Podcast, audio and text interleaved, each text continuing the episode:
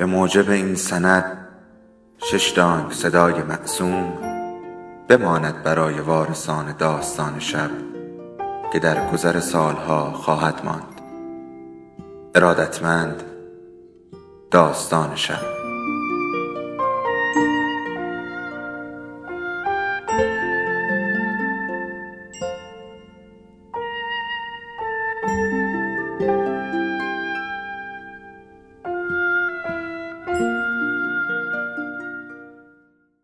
یکی بود یکی نبود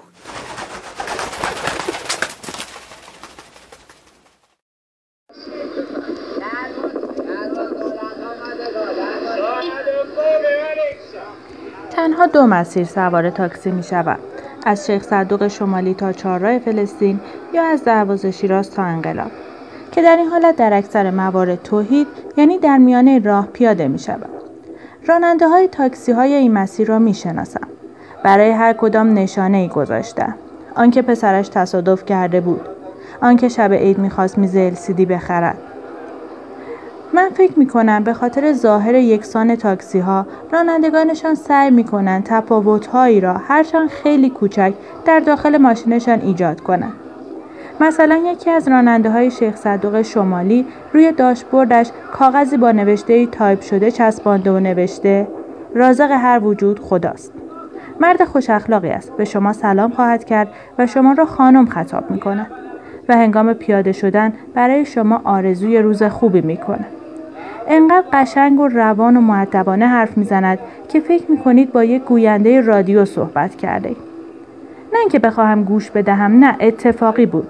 شنیدم که داشت برای راننده تاکسی کناری می‌گفت که آره شب عیدی پسرم خرج گذاشته رو دستم و تصادف کرده و زده یک ماشین رو له لورده کرده. بعد آمد توی ماشین نشست که برویم و باز هم هنگام پیاده شدن مثل بقیه روزها برایم آرزوی روز خوبی کرد.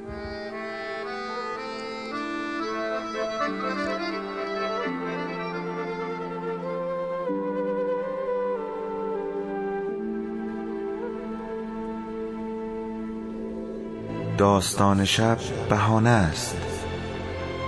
برای با هم بودن دور هم نشستن شنیده شدن.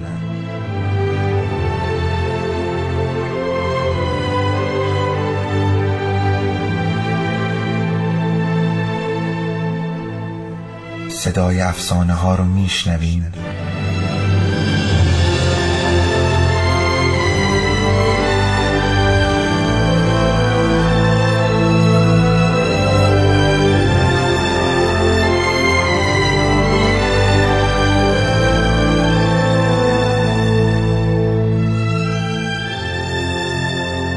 下辈子不还？